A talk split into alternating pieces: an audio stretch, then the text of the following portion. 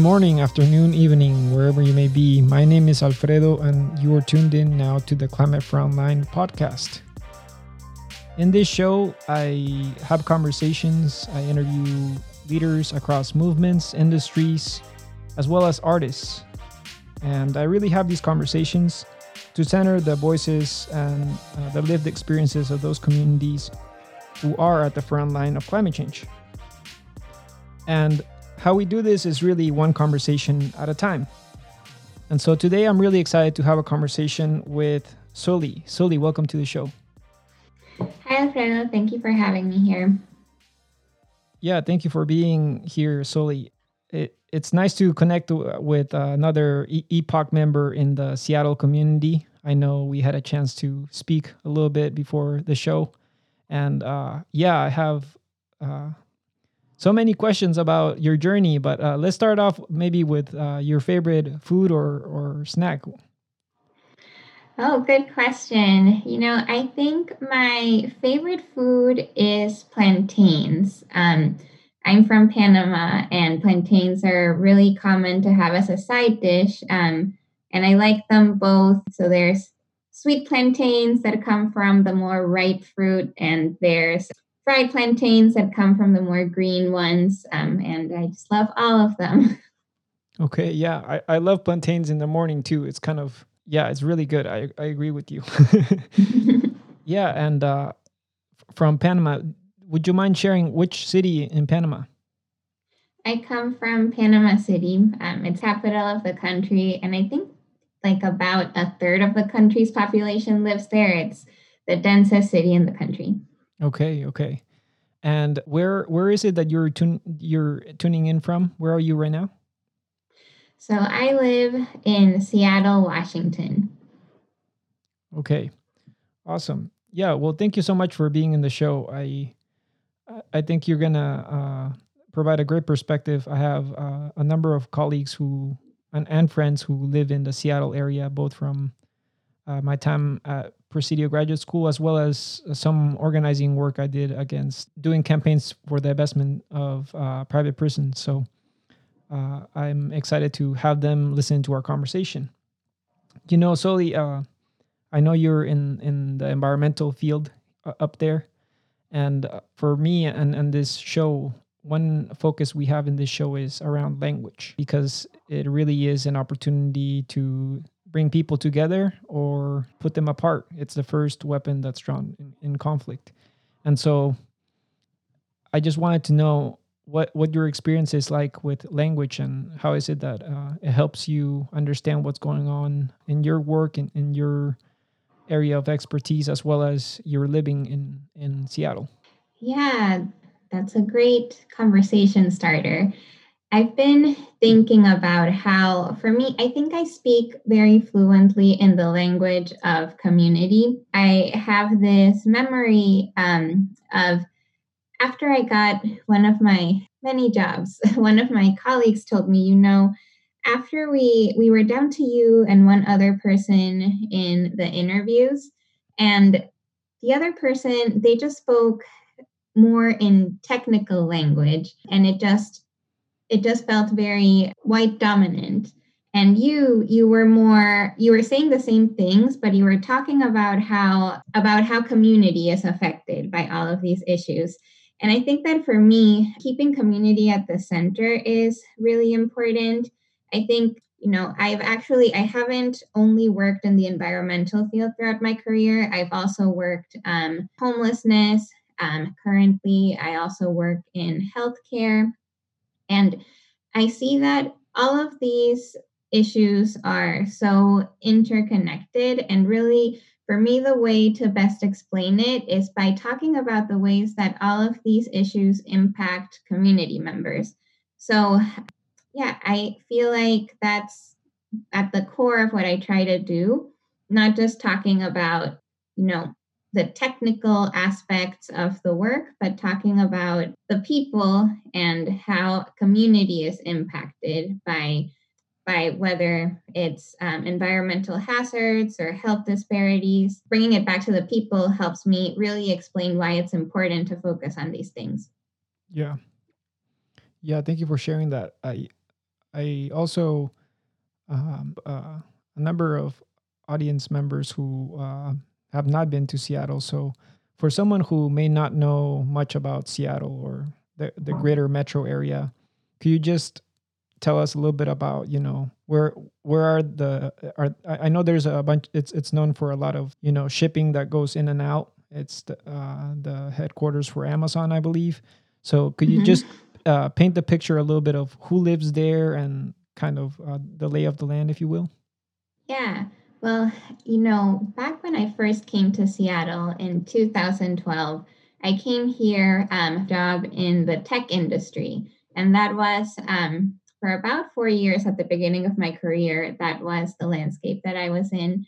So yes, I think you know I'm um, I've been here almost 10 years and I consider it home, but I, I think that Seattle is a place um, of just um, many transplants. There's so many people who come to Seattle from all over the country and all over the world, and I think that makes it a really unique area. Um, most of the people that you meet, they have a story of how they got there. And then, of course, there's the people, and then there's the people who have um, lived here for generations and I often hear these people, you know, kind of saying, like, we were the originals, we knew Seattle way back when. But then I think about how um, all of these um, people who, even if they've been here for generations, their families came from somewhere else. And then, as, like, as, as a separate group, we have um, the native people of Seattle. So we have um, the Duwamish and Coast Salish people who have been in Seattle since time immemorial. Yeah. And something that really, um, I went to an event at the Duwamish Longhouse a couple of years ago, and um, one of the, I want to say, um, Duwamish council members, Ken Workman, he said a quote that it's, I'm never going to forget it. He said, um, Seattle has changed a lot in the past 150 years.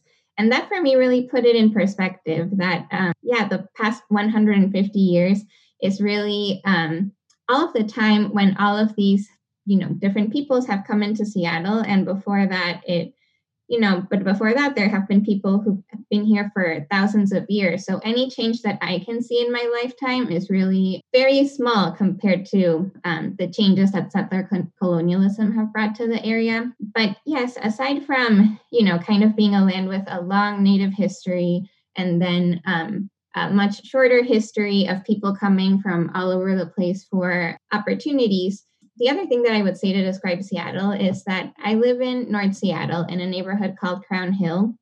And back when I used to be able to take the bus to go to work, I worked in a neighborhood called Beacon Hill. And first, I took the bus from um, from Crown Hill to downtown. And in that part of my commute, um, most of the other commuters were white collar workers, and the majority were white. But then when I took my bus from downtown to Beacon Hill, I saw a completely different face of the community. In the bus from downtown to Beacon Hill, I saw, you know, my um, my fellow Black and Brown people. So, you know, I think Seattle is a place where there is a lot of great diversity, but also um, from historical reasons like um, lining also a lot of i guess i will use the word segregation it is a community where um where yes i still see that there there are certain pockets where communities of color live um, versus other areas that are majority white. And then it is in the pockets where mostly people of color live that we see the most um, environmental hazards. Yeah, thank you for sharing that and also acknowledging at least uh, some of the members or, or the peoples that lived there because I think it's so important to start the conversations and make space for for the conversations to start there. I also uh, w- when I attended a conference in Seattle, I came to find out just in, as it relates to pollution, the stark differences between the north side and the south side, mm-hmm. and who lives in the south side. Because I do have a couple of friends there, and who lives in the north side. So it's it's two different worlds, right? It's not just a, it's not just a one kind of nice city.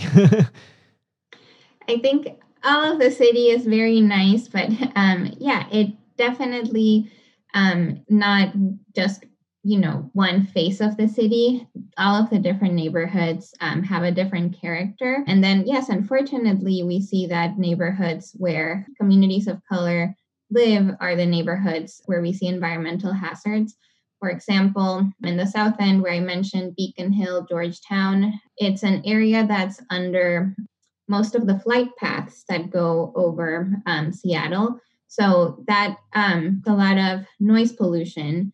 And, you know, it really goes back to in the planning phase, how did it get decided that this is where all of the flight paths are going to go? Right. And it's because it's where they knew that the um, concentration of people of color lived and you know you can't have um, all of the fancy houses where white people live being constantly bombarded with um, with noise pollution but that there's always a reason for um, all of these issues. Yeah. Yeah and i love what you said because it's the relationships really and and being able to uh, be in community with with with folks that are near you that um, can really open up opportunities to to address some of these issues right? Because there's not a, a single solution or a silver bullet per se. So I'm excited to dive a little bit into more of the conversation around what is this culture shift. But before that, we're going to take a quick break.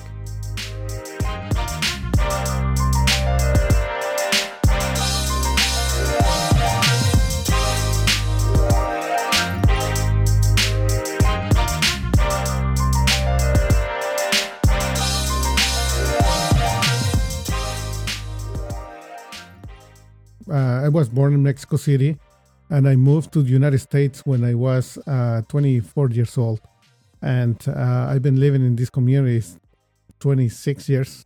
So half of my life uh, I've been living in the states after I moved here.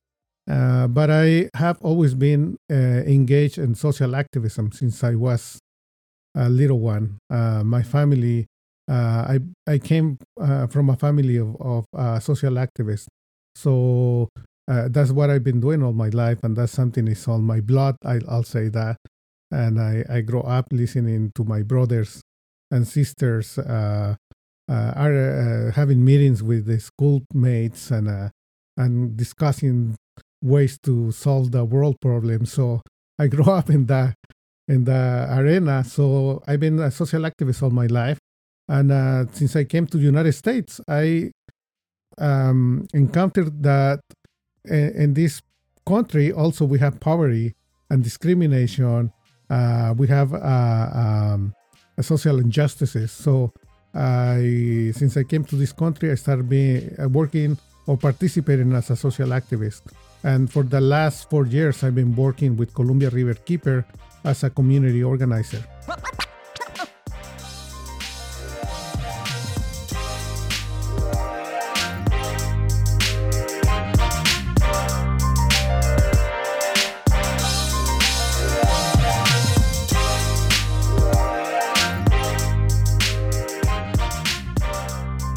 Get back to our conversation with Sully. Sully, thanks again for being on the show. I wanted to dive a little bit into culture, and I, I'm, I'm not sure if you're aware, but in, in this show, my goal was really to change the narrative around how it is we talk about climate change and really shifting the microphone and the spotlight to those communities who are at the front line of climate change. And I've come to find out that it's a really hard thing to do because it, it also requires nurturing those relationships, building trust with them. And so I wanted to get your take on what this culture shift means because when you change the narrative, you are changing the stories. And I think stories are very uh, intertwined with the culture that what one may be coming from. So I'm curious to know what is this culture shift about? Thank you for that question. So, I started working in community engagement about five years ago after I had my time in the tech industry. And I started working for an agency that focused on working with community members and primarily from communities of color, immigrants, and refugees on working together to make communications campaigns that would um, really resonate with the member with their fellow community members and the work also evolved into being able to create resources and programs that would benefit these community members. So, for instance, in topics like transportation, how could we make transportation more accessible to communities of color and immigrants and refugees? So it's been a few years since that experience, and I've been continuing that work as a freelancer. And after freelancing for a couple of years, I was thinking, you know, I would love to just make this feel more official and also to make it something that I'm working towards, really making into a full time thing, the thing that I dedicate most of my time and energy into. So I I decided to to start with creating um, a brand and a website for this work. And when I first started thinking about how would I call this, I actually feeling a little bit stumped. I didn't know like what name would I give to my services. Yeah. Um, and at the time, I had on my LinkedIn headline "Culture Shifter." I'd gotten that from an a conference I went to called the Future for Us Assembly. So, Future for Us is an organization all about making sure that women of color believe in our own leadership and feel empowered to be in leadership positions. And during that conference, the idea that women of color are natural culture shifters came up. And I felt like, wow, that's really a word that I think really encapsulates what I feel like I've always been trying to do. I've always been trying to like encourage organizations to change the way we work so that it's not centering, you know, the white dominant culture norms of what professionalism is or of how you um, interact setting but rather to take the cues from the community members that we want to serve. You know, if the community members want to have our communications via text message, let's do that because that's how they will communicate best if they say that no rather than going to this event where we've been going for years and years we should try to reach the community in these other ways we should try reaching them through their churches. We should try reaching them through whatsapp. We should try all of these things because that's where the community is pointing us that it's going to be more effective. So at, when i was coming up with my business name i landed on this term of culture shifter that i've already started using and decided to call it Culture Shift Consulting. And I think that really at the core of what I want to do is really to make it just the norm that when we want to serve the community, we go to the community for their expertise. And we don't just you know bring them a proposal of hey we're going to implement this program. What do you think of it? but rather that we approach them um, with the idea that this is a blank canvas that we're going to paint together that we're going to start maybe maybe we start with a goal. Maybe again the goal is how do we make transportation more accessible to community members? And then we work together on creating what that's going to look like and we share power with community members. I think that historically institutions like government agencies like companies have been used to holding all of the power. Um, they're used to being able to to say this is how we're going to implement this work and that is just how it's going to be um, and going at it with the attitude that communities should feel fortunate that they're being consulted at all but i think that that power dynamic really has to change if we're going to create solutions that work for the community. Yeah. Um, we have to like really approach it as we are all holding power in this relationship and we all have the power to shape what the solution is going to look like. Yeah. I love it. Yeah. I think it's a uh, it's what I strive to do too in in engaging community members. Just as a, a curious curiosity, I'm, I'm curious to know there's the shifting of culture within an organization and you know mm-hmm. the bureaucracies that may come and processes so on and so forth. And on my side too i see also a shift in culture uh, maybe it's not culture but a shift in behavior also with communities. And i think that comes with obviously waste could be one you know understanding how they engage in the waste system but also maybe creating access to opportunities where they can engage in a lot of these initiatives. Is that something you're also seeing on your side?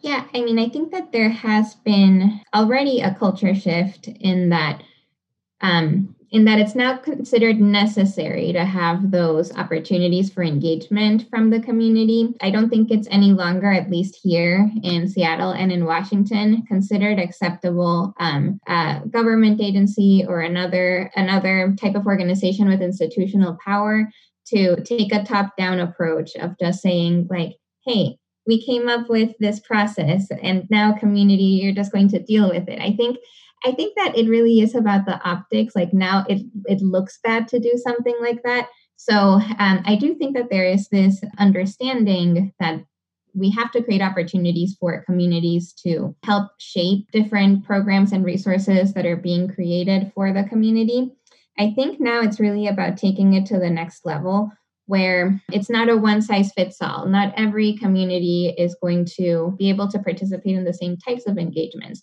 For instance, for some communities, you know, it might work to um, create an online event, and that's where community members are able to provide their input. But for other communities who just might not have the same access to resources, we need to think about um, different ways to reach them. And I think that it really starts at even at that point of creating a group of trusted advisors who can bring the community's perspective and help us even shape that piece of it of what does it look like to create opportunities for the community to be engaged in these processes yeah i like that i i, I I think in order to be able to create access, you got to commit yourself to a journey. And I think when I was hearing you speak, uh, it kind of reminded me of working on on on waste with uh, in the city of Portland and and how um, in order to communicate what goes where to someone who is blind you need a braille mm-hmm. right you need uh, mm-hmm. those dots that they can feel with the tip of their fingers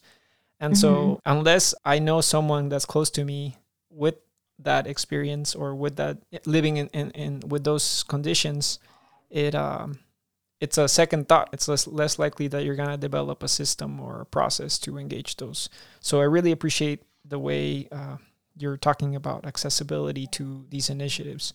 So I'm I'm curious to know, Sully. A big focus in this show is really uh, not only thinking about the language, but also your role in all this. And when you do community engagement work, obviously you facilitate a lot of conversations and exchange of information between different stakeholders, right? The question I wanted to pose to you was, you know, for a youth that may be listening to us hearing us talk about these issues that are taking place in in Seattle. Uh, what would your message be to them as they consider a career or an opportunity in the environmental field, sustainability field, or how they may even start to think about that? So, um, thank you for asking about youth. I think that um, really seeing that the young younger generation of today is really um, politically involved and involved in activism. So that's really encouraging to see that. I really think that we have um, a good pipeline of people who are going to fight for a better world. I think the first thing that I would say to young people, particularly to young people of color, is that we need to be everywhere. So I remember that when I worked at the marketing agency, sometimes I had these moments when I felt like maybe my work wasn't really um, doing enough or it wasn't quote unquote the real work of um, changing the world. Sometimes i felt that that people who were more on the ground organizing or maybe working at nonprofits were doing were doing things that were more imperative than what i was doing. And i remember that my supervisor at the time told me that um, we people of color need to be everywhere in order for change to happen. So I think that I think that wherever we are, we can we can all work on shifting the culture and working away from um, white dominant culture ways of doing things. So it's important, our work is important no matter what industry we're in or what level of leadership we're in. We can all work together to change the culture. And then the second thing I would say is that I've realized that um, environmental work can come in many forms. So, aside from doing my work with Culture Shift Consulting, I also volunteer my time at a couple of different organizations. I volunteer at Latino Outdoors, which is an organization dedicated to making outdoor recreation more accessible to the Latinx community, but also just to any communities that experience disparities or barriers in accessing the outdoors. And then also, I am a board member at Sustainable Seattle, which is an organization focused on giving grassroots organizers the resources they need to amplify their work. So, you know, I feel like those two are very different things. So, I think that when I first started in the working world, I didn't realize just the broad opportunities that there are to make an impact on the environment.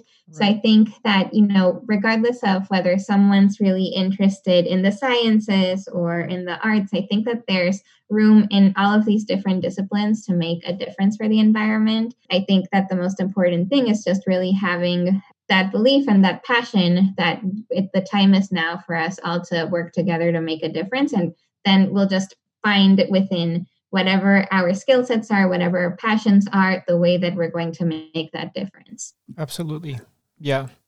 I like what you shared. I think it's really important that we uh, develop our network and and our communities everywhere. And yeah really appreciate your your take on there and the, and the message for the youth.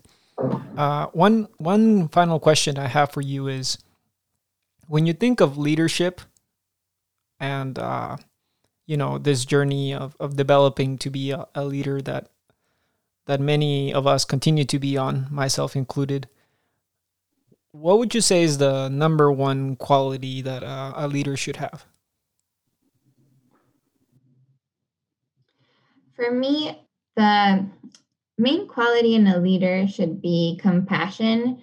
I think that um, leaders need to like just really be motivated by that drive to make things better for you know the people who are um, following them but also for the world in general and i think that yeah just kind of seeing that the reason that we are doing this is for people I think, you know, I think maybe sometimes when we think about leadership, we think about success for ourselves. And I think that we really need to take on um, a more collective view of what we can do with our leadership. So, yeah, I would say that it's really being a compassionate leader that thinks about people and thinks about how can we do right by people and how can we um, create the environments where people are going to be able to thrive.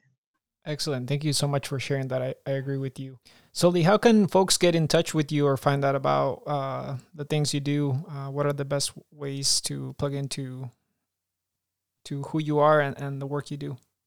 Yeah, well, I just launched my website, um, Culture Shift Consulting. Um, I couldn't get con- cultureshiftconsulting.com, so it's actually cultureshiftconsult.com and I'll be um, sharing my ideas through blog posts on that platform. Um, to get in touch with me more directly for a conversation, you can email me at sully at cultureshiftconsult.com. And then, you know, I think I would also encourage people to follow the work of um, the organizations that I believe in um, Latino Outdoors and Sustainable Seattle. So you can find Latino Outdoors on Facebook, on Instagram and on latinooutdoors.org. And Sustainable Seattle, you can also find on Facebook and Instagram, as well as sustainableseattle.org. Awesome. Thank you so much, Sully, for being on the show. Are there any uh, last messages or words of wisdom you'd like to share with the audience? I just like to end it with I think that um, 2020 was a difficult year for all of us, and 2021, you know, it feels like it just, you know, it didn't start easy for um, for us either. I feel, but I think that I'm really encouraged by by like the greater activism and community engagement that I see like in all directions. So I really hope that we can all keep that momentum going and that yeah because that's how we work together towards a better world Sully, thank you so much for being in the show. I hope you co- come back and uh, be in community with us one more time. Thank you for having me, Alfredo. Well, that was my conversation with Sully. I really appreciated the perspective that she brought to us, to our community, and I welcome her to our community as well. I think I'm excited to also engage other leaders in the Seattle area so if you have any connections or folks who you think may be a good fit to have on the show as it relates to engaging those communities that are at the front line of climate change, whether they are actually doing the community organizing or in different industries, or maybe even some artists, then be sure to let me know. You have tuned in to the Climate Frontline podcast. We're found in all major podcasting platforms, which includes Apple Podcast as well as Spotify. You can also find us on our social media platforms on Instagram at the Climate Frontline, as well as on Twitter, CFL underscore podcast. So thank you so much for tuning in today. I hope you enjoyed the conversation, and I will see you next week for another episode of the Climate Frontline. I'll talk to you then. Peace.